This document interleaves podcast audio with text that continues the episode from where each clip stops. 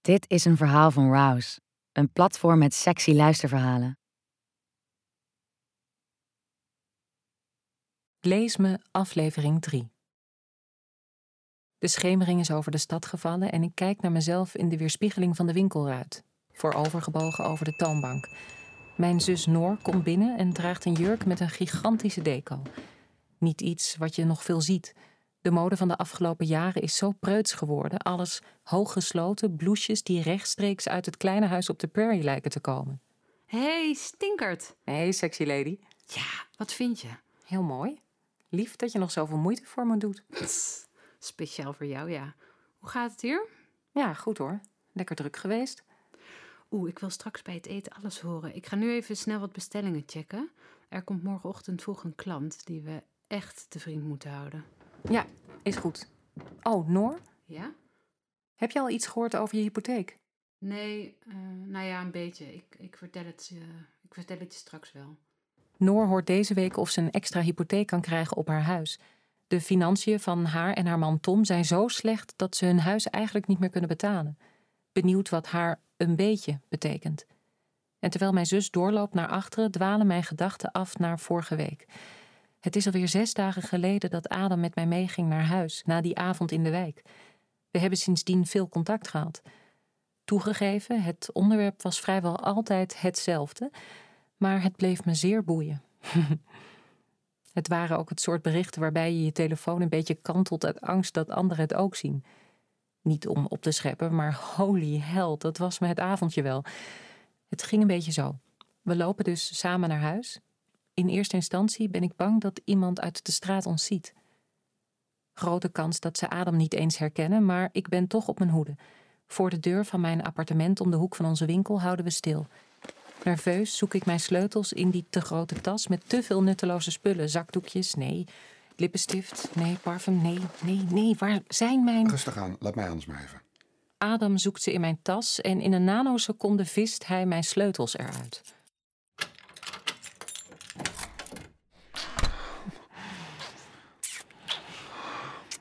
Ben je heet. Oh ja? Ja, nog veel heter dan tijdens die voorstelling. Onze handen pellen wild de kleren van elkaars lijf. De knetterende spanning die we hiervoor hadden opgebouwd, moet zich nu ontladen. Een natuurkundige wet. Oh, Sabi. Adam bevrijdt mijn borsten uit de cups van mijn BH en gaat er met zijn duimen overheen. Langzaam buigt hij zich naar voren en laat zijn tong. Saap? Sabi? Oh, sorry, sorry. Ik, ik was even ehm, met mijn gedachten ehm, ergens anders. Ja, ja. Kun je die klant anders even helpen? Die drentelt al een kwartier tussen de F en de H. Joe, ja, tuurlijk. Snel leg ik mijn telefoon weg. Ik heb het bloedheet. Hoi, kan ik u ergens mee helpen? Als de klant weg is met in haar canvastasje maar liefst drie poëziebundels, zie ik dat het bijna zes uur is. Noor en ik hebben om half zeven gereserveerd in het restaurantje hier om de hoek. Geen tijd meer om te mijmeren. Snel maak ik een rondje langs de kasten en tafels, orden de stapels met boeken en verplaats nog even wat. De tafel met de door ons getipte werken krijgt altijd wat extra liefde van me. Al een paar jaar prijken daar de boeken van Sally Rooney op, een van mijn lievelingsschrijfsters. Ik loop naar het kantoortje om te kijken wat Noor allemaal uitspookt, maar die zit nog gebiologeerd naar haar scherm te kijken. Ik pak mijn telefoon weer om te zien van wie het berichtje is. Adam. hey, hoe is het? Even twijfel ik of ik meteen moet reageren. Hé, hey, Hoe gaan de zaken? Nog aan me gedacht vandaag? Nou, niet echt. Slash, echt niet. Hard gewerkt vooral. Veel klanten, een omzet waar jij je bed waarschijnlijk niet vooruit komt. Maar ik wel. Nou, dat zal wel meevallen.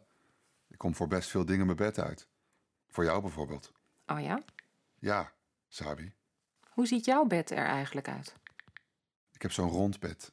In het midden van mijn grote studio. Met zwart satijn en lakens. Heel sexy. Echt? Nee joh. Waar zie je me voor aan? Nou, ergens had het me niet verbaasd hoor. Anders kom je een keer kijken. Naar dat bed van mij.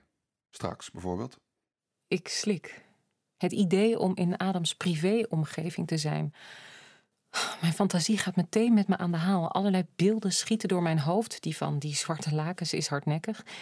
Ik zie een jacuzzi voor me en champagne. Geen idee waar het op slaat. Te veel romantische boekjes gelezen, denk ik. Slecht idee, Adam. Vind je? De gedachte aan Adams grote lul maakt me week. Week op een manier die ik slecht van mezelf ken. De weekte, is dat eigenlijk een woord? Trekt vanuit mijn knieën via mijn bovenbenen naar mijn buik. De manier waarop hij me vorige keer wel vijf keer heeft laten komen, doet me bijna toegeven. Bijna. Maar ik weet dat dit niet goed kan aflopen. Zijn zakelijke belangen staan haaks op die van mij. En als we hiermee doorgaan, wordt het één grote rommel. Ik app terug. Sorry, het wordt gewoon te moeilijk. Het blijft stil aan de andere kant van de lijn. Jezus, is hij zo iemand? Ik zeg toch niks wat hij ook niet al wist? Ik kom in de verleiding om er nog iets achteraan te sturen, iets verzoenends. Gewoon omdat ik altijd wil dat iedereen me leuk vindt. Dat hij me leuk vindt. Confrontaties vermijden met een glimlach. Maar hier kan ik niet veel meer van maken. Het is gewoon zoals het is. Zuchtend leg ik mijn telefoon weg. Zullen we? Yes, let's go. Met een druk op de knop gaan de lichten in de winkel uit. Oh, zo fijn om hier weer te zijn. Kosten van de zaak, toch? Zeker weten, dit is een teamuitje. Om het moraal een boost te geven. Even alle neuzen dezelfde kant op. Noor en ik zitten in een van onze favoriete restaurantjes, op een steenworp afstand van de winkel. Een simpel tentje, maar leuk ingericht en het eten is er eigenlijk echt altijd goed. Ze maken alles zelf, van de verse croissantjes in de ochtend tot de knapperige frietjes in de avond. Maar vertel even, Noor, hoe bedoel je dat die hypotheek een beetje is gelukt? Nou, um, ik bedoelde eigenlijk een beetje niet is gelukt. Wat? Nee. Wat ontzettend klote, lieverd. Vertel. Noor vertelt uitgebreid over hoe de hypotheekverstrekker naar hun persoonlijke omstandigheden heeft gekeken, maar dat het faillissement van Tom en zijn burn-out absolute no-go's zijn voor een aanvullende financiering. Maar ik wil het er eigenlijk nu helemaal niet over hebben. Slecht voor de moraal, dit. Weet je het zeker? Ik weet het zeker. Laten we onszelf eens even flink in de watten leggen. We drinken Chianti en bestellen allebei de gestoofde kippenbout met eekhoorntjesbrood, dragonsaus en rozenval aardappeltjes. Ik voel me heerlijk ontspannen en op mijn gemak bij mijn zus. Ze weet nog niks van mij en Adam. En alhoewel ik dat het liefst zo zou houden, vind ik ook dat ze het recht heeft om dit te weten. Ze is naast mijn zus natuurlijk ook mijn zakenpartner. Noor, ik moet je iets opbiechten. Wat dan? Heb je weer ergens creatief geboekhoud? Nee, nee, nee, dat is het niet. Wat dan? Weet je nog die projectontwikkelaar waar we een tijdje geleden mee aan de tafel zaten? Tijdens die inspraakavond. Uh, ja, volgens mij wel. Die knappe? Met die donkere haren? Ja, die ja. Nou ja, goed. Die heb ik. Um, we hebben een soort van gedate. Nou ja, het is niet helemaal de goede omschrijving. We hebben seks gehad. No way. Dat meen je niet, Saap. Ja, dat meen ik wel. Oh, jezus. Hé, hey, hey, je hoeft je geen zorgen te maken. Het, het, is niks. Het was gewoon seks. Ik spreek hem niet meer. Je hoeft je, je hoeft je echt geen zorgen te maken over dat dit invloed heeft op de zaak of wat dan ook. Oh, oké. En terwijl ik het glas weer naar mijn mond breng om weer mezelf even wat denkruimte te geven, verstijf ik. In mijn ooghoeken zie ik een lange, donkere gestalte de deur openduwen. Die haren, die navyblauwe jas, die schouders. Ik heb na een paar seconden pas in de gaten dat mijn mond half open staat, terwijl ik de man observeer die ik net drie kwartier geleden per app heb afgewezen. Ik volg hem vanuit het donkere hoekje waar wij zitten. Hij ziet me niet. Sterker nog, hij kijkt over me heen als hij de ruimte scant op zoek naar zijn afspraak van die avond. Dan ziet hij hem. Het is een hem, gelukkig. De man, die er ook iets te keurig uitziet voor het soort tentje waar we zitten, staat op en schudt hem de hand. Saap, Sabi, joehoe. Sorry, fuck. Wat is er? Daar is hij. Wie? Adam. Oh, no. Ik probeer aan Noor uit te leggen dat het echt niks voorstelt, dat het pure lust is, maar mijn ogen blijven afdwalen naar die lekkere brede rug die ik net kan zien als ik een beetje naar links hang. Adam heeft in no time zijn eerste biertje naar binnen gegoten, dorstig type, maar dat wist ik eigenlijk al. Zijn tafelgenoot pakt wat paparazzen uit een bruine leren aktentas.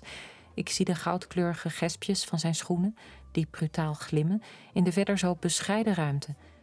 Zou dit gesprek over de Maliestraat gaan? Adam maakt een armgebaar in de richting van onze winkel.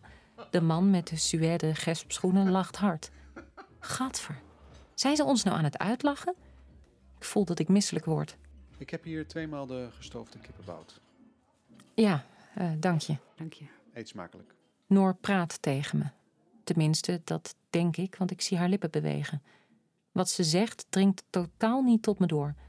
Ze vult de glazen voor de zoveelste keer. Mijn ogen schieten van haar naar Adams tafel, waar de lucht van arrogantie zo dik is dat het bijna zichtbaar wordt. Klootzakken. Ons een beetje belachelijk maken met die strakke overhemdjes. Af en toe lach ik flauwtjes naar Noor. Ze vraagt me of ik details kan geven. Oké, ik laat me niet meer afleiden door deze mannen. Oh, Noor, hij is zo lekker. En hij is ook zo goed in bed. Hoe vaak hebben jullie het gedaan dan? Uh, tweeënhalve keer ongeveer, maar ik ben iets van honderd keer klaargekomen. Saap! Ja, I know. Ik ben er niet trots op, maar Noor. Weet je nog van die geilheid die zo alles overheersend is in het begin dat je... Sabi? Tuurlijk. Eén seconde je aandacht laten verslappen en hij staat voor je neus. Adam.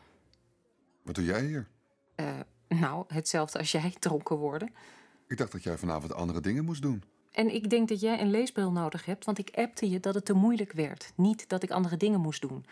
Wat trouwens wel zo is, want ik had dus een afspraak met mijn zus, Noor. Oh, dit is Noor. Adam kijkt me met die irritant aantrekkelijke grijns aan en maakt dan een diepe buiging naar Noor. Adam, aangenaam. Sabi had niet verteld dat ze vanavond ging eten met haar knappe zusje. Noor lacht tegen wil en dank. Ugh, wat een slijmbal. Adam richt zijn blik weer op mij. Ik zal jullie zus een momentje verder niet verstoren. Mooie avond nog, ladies. Hij loopt terug naar de tafel. Er klinkt weer gelach. Ik vraag aan Noor of ze even van plek wil wisselen, zodat mijn blik en gedachten niet steeds afdwalen. Sorry Noor dat ik me zo onprofessioneel heb laten meeslepen. Jezus, wat een lekker ding. Ik had even niet opgeslagen dat hij zo hot is. Nee, Noor. oh, ik zou hier mijn man en drie kinderen zo voor inruilen. En die winkel krijgt hij er gratis bij. nee, nee, nee, maar serieus, Noor. Even, even over de deal. Ik weet dat we er anders in staan, dat jij het wel wil verkopen en ik het niet. Maar dit hele gedoe met Adam heeft daar niets mee te maken. Weet ik toch. We zien wel waar ze mee komen. Hoop nu extra hoog. Kom, laten we nog een lekker drankje bestellen. Wat wil je? Um, moeten we dat nou wel doen? Ja, joh. Oké, er is nooit zoveel voor nodig om het te laten praten. maar dat wist je al. Wat neem jij? Mm, ik heb heel erg zin in een espresso martini. Jij ook? Mm, nee, nee, ik ga voor een gin tonic. Wacht, wacht, ik haal het even. Ik loop naar de bar en de grond voelt iets minder vast onder mijn voeten dan normaal. Maar deze roes bevalt me eigenlijk wel. En nog een drankje is precies wat ik nodig heb. Ik leun tegen de bar en wacht tot de barvrouw klaar is met de andere klant. Willen jullie iets van ons drinken? Ik draai een kwartslag om en kijk in het mooie gezicht van Adam. Nee, dank je. Je hoeft niet bij ons te zitten hoor. Nou, dat was ik al helemaal niet van plan. Oké. Waarom doe je zo? Ik snap niet wanneer ik iets verkeerds heb gedaan. We wilden dit toch allebei? Ik heb je toch tot niks gedwongen? Als iemand het voortouw heeft genomen, dan ben jij het wel. Jazeker, daar heb je helemaal gelijk in. Alleen wil ik het nu niet meer. Waarom niet? Wat is er veranderd? Ten eerste, onze zakelijke belangen zijn totaal anders. Jij wilt geld verdienen met opkopen en doorverkopen van pandjes. Ik wil deze wijk zien bloeien en groeien zonder dat deze huizen alleen nog te betalen zijn voor expats of Zuidas-advocaten. En zonder dat er een koffie to go komt in plaats van een goede boekhandel. Dat wist je toch al? Ja, dat wist ik wel. Maar ik had gedacht dat het bij één voorval zou blijven. Dat we wat we nu aan het doen zijn, dat, dat is gewoon. Ik zwijg. Ik weet even niet meer zo goed wat ik moet zeggen. Anders? Ja, het is anders dan ik had gedacht. Ja, dat heb ik ook. Ja? Ja. Weet je wat het is, Sabi? Ik vind je gewoon leuk. Tuurlijk had ik gewild dat we elkaar ergens anders hadden ontmoet. Dat we niet precies aan het kijken zijn naar het pand dat jou zo dierbaar is. Maar het is niet anders. Nee. Nee, het is niet anders. Ik draai me om en loop weg. Me bewust van zijn hongerige blik. Die drankjes gaan we ergens anders wel drinken. Ik moet hier nu weg. Weg van deze man voordat ik dingen ga doen waar ik later spijt van krijg.